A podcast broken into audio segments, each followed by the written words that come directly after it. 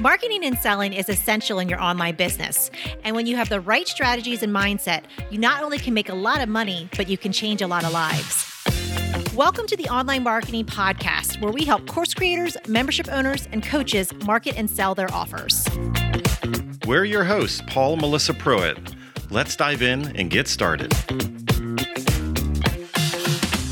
Welcome to the Mastermind Series, where you get to experience Paul and Melissa and their mastermind brainstorming and sharing different ideas on marketing and sales. We're going to move over to Meg.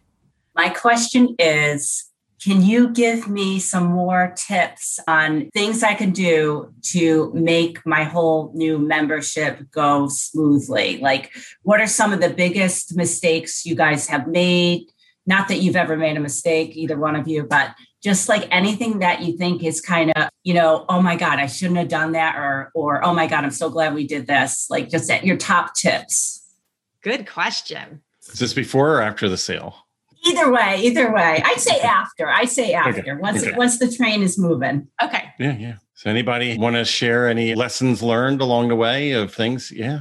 Go ahead, Patty. Yeah, Patty. This is just a simple one, but I've recognized that I have trained my people that I send them lots of emails about every time we're meeting, and that I like the way your emails come through on the weekend on Sunday at the same time, and you tell them, and it's their responsibility. And so now I'm. I just did that with my founding members. So now I'm backing out and saying, okay, no more of that. They get one email. If they show up, that's their responsibility. And if they don't, then they'll have to figure it out. Good. So anyone else have any tips? Lessons learned. Even if you've experienced it from a member, like something that was a little awkward or maybe something incredible that you experienced as a member that you think is a great system or tool or things that people have done. Oh, yeah, yeah, sure. So in my group, I have a section that contains Zoom meeting recordings and I edit all those. And I have a RSVP system set up so I can tell who's coming. And so if if very few people have RSVP to a talk, then I will send them a message saying, hey, you didn't RSVP. Because what happens is people forget about RSVPing and then they show up, but I never know if they're going to show up and whether they're going to show up late or anything. So that seems to help. And then if they miss it, they've always got the recording, which is, as we all know, we don't tend to watch previously recorded things because it's when you're live, the time goes fast. When you're watching it on a replay, it's like drags on forever. so, yeah, that's it. That's great. Thank, thank you, Sharon. And Jackie. I was going to say good morning. Sorry, I forgot where I was. yeah, one of the things I really enjoy about a membership I'm in is they recently started like a calendar sync up. And so all their lives and classes and things sync straight into my calendar. So when I go to plan my week, I can see where they are and not miss them, which is handy for different time zones. So I love that. That's been one of the best things. Excellent. Love it. And does anyone else have any uh, input?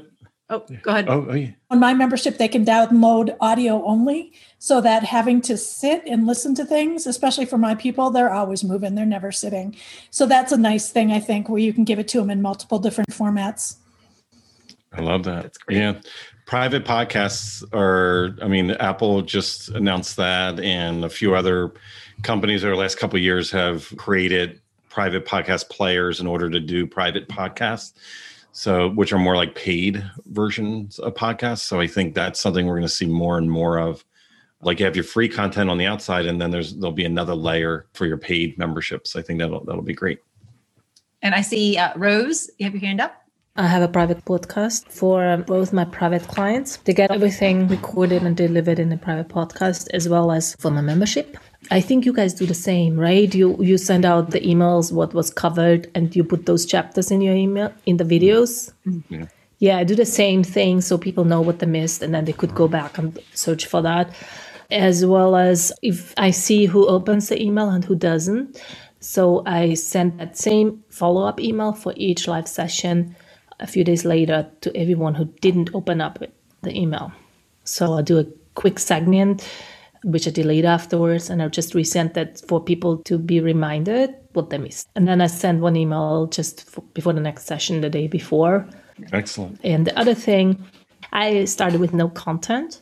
So it's all live sessions recorded, but so far I had a concept about once a month an expert, once a month a Q&A, once a month. In my case, I do an open mic. We had one open mic because they are songwriters and then masterminds. And so what happened, which is interesting, several times in a row, from what I hear that people want, it already like the next session gets created like last week's Q&A had a question, and one member said, Well, you open for suggestion? And she said, I am really good in goal setting. I could teach you that. And I said, Do you want to be our next expert?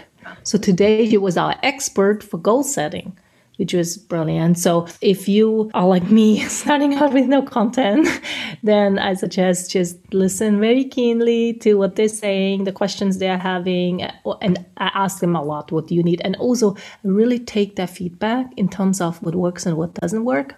Highly recommend that too, because I had one student who was basically, I apparently cut him off. I didn't realize it. I wanted to contribute, but he felt cut off. And he was already not sure if he wanted to renew because he's low on money right now that he couldn't think he could pull it off. So that created this whole why would I even stay if you cut me off kind of conversation. But I just listened, you know, really listened keenly. What does he need? What does he want? And that was this woman who was like, Oh, I can help you with the goal setting. And, you know, he just needed to be heard I think. And he said, Oh, I want to give it another try. And another member was like, Well, I think I can help you with this and that. So it's a little daunting because I have nothing pre recorded. And sometimes I feel like, Am I bringing enough value? But what I'm getting is people want to be heard. And if you listen and implement, I immediately implemented what they suggested last week. We need to be able to find the attachments. I can't find the attachments. So now there's a link where I add all the attachments. One person didn't find the Zoom link, even though it's in every freaking email. I have a link in the hub for the Zoom immediately. Like, what do they need? And I implement. So I suggest that too because we're learning how to run our membership right, and they give us the feedback.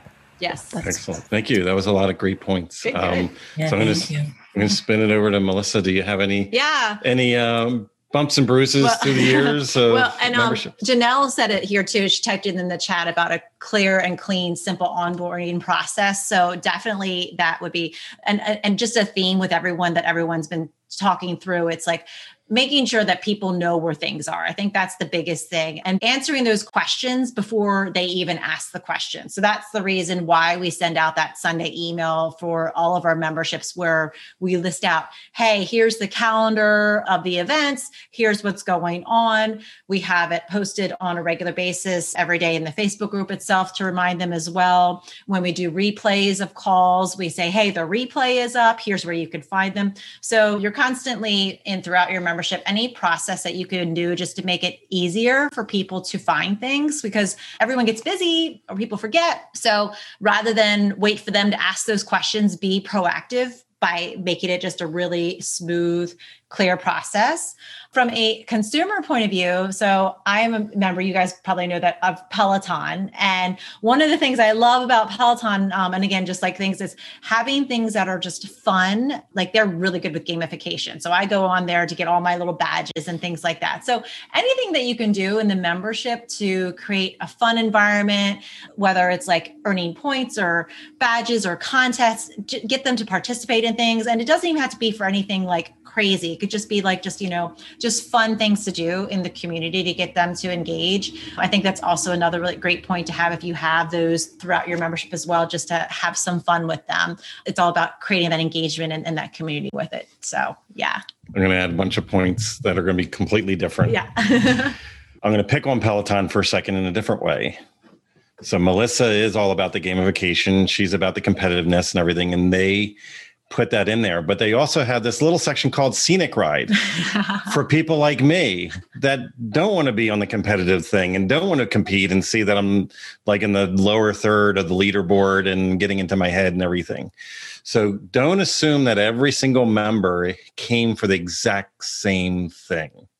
And that's what I want to reinforce. Don't be the teenager that is like, how come you went silent on text? Where are you at? Are you okay? Are you are you mad at me? Is something wrong? You haven't replied yet. I see you didn't read your text. You didn't get back to me yet. What's going? You know what I mean? Like you don't want to be the over anxious teenager trying to date somebody, right? And I say that jokingly because some of us are really caught up on seeing our consumption numbers, and at the same time, Planet Fitness became a multi-billion dollar company banking on the fact that 99% of their people will not walk back in the gym and use a piece of equipment. Because if they did nobody would they, you would be out the door because the average gym has over 8000 members and they can't even fit 800 people in the gym at one time. Like they're banking on not all the people using it you know? So what i just want you to keep in mind is that even in our inner circle which is our highest price point we have certain members they're not there specifically to talk to us every single day of the week they are moving bigger decisions and they pop in every couple months just to ask a very specific question that is important to them and have that access in that moment of that decision. And sometimes it's just to revalidate something they already believe that they're going to do. They just trust us in that opinion. While we have other members that are there every single call, right? So just don't think that every single person is coming in for your entire menu. They might just be coming in for the dessert they might just be coming in for the appetizer. And that's their user experience and be okay with that. Don't make them feel awkward that you're trying to push them to consume the entire meal when they only came for one piece. So I just want for all of us, because you have some people in some of your memberships, they're there maybe because to them you're a celebrity and it's more of them socializing outside of their household to be able to tap in we have certain memberships that the people don't make the live calls because either they can't or it's just not for them but then they consume the replays. So for them the value is the replay you know? So i just just don't make an assumption because we made the assumption years ago that like we needed everybody to be indoctrinated on every single step of every single thing that we were offering. We're the membership owner so we're the one that's living this entire experience like it's 100% of our business and life. But the membership end user this can be less than 1% of their lives. Like they're participating in the membership just for a moment. It's not the most important thing in their day. They got other things going on in life, but they love it and they want to be part of it. But it might not necessarily be like a 10 or 20% item in their life. So don't make them feel awkward in that experience. The other thing is when you want to change things in your membership that could impact the deliverables, definitely always survey your members. We do twice a year. We're coming up on it soon that we'll resurvey in our memberships. Doesn't necessarily mean you need to take all the suggestions, but when you when you do ask for feedback, and you'll get you know varying degrees of, of feedback that you'll get, and take take that to heart because there could be things that you didn't realize or you, that you could fix, and it also allows you because you do it independently privately it allows you to not have to lean in every comment and every suggestion when you go into a facebook group or into a community and like hey what do you guys think? You know then it's a dangerous point because you're allowing them that don't have the risk don't have the perspective that you're on in your membership to have too much control over your entire thing. Because they'll crowdsource all kinds of fun and crazy ideas that'll spend all your money all your time all your energy and will burn you out because it's not their resources it's yours. So you just want to be careful in in years past we did not survey people like in our previous photographer membership. And we did deliverables that we thought like this is incredible. We're building the, the most incredible thing ever. And it really was but it wasn't why people came to us. So we we're spending stupid amount of money on resources and all kinds of extra things. And it it actually just created more debt in our business. Like we were just giving money away because the people didn't come to us for that so just be careful on new deliverables that you do to make sure they're actually what people want uh, which i think is very important so hopefully there's a few things. That was a great question. Yeah. Lots of good stuff. Oh, can I one more? Sorry. Everybody focuses on onboarding experiences, mm. which is very key because that's the first impression that you bring somebody in.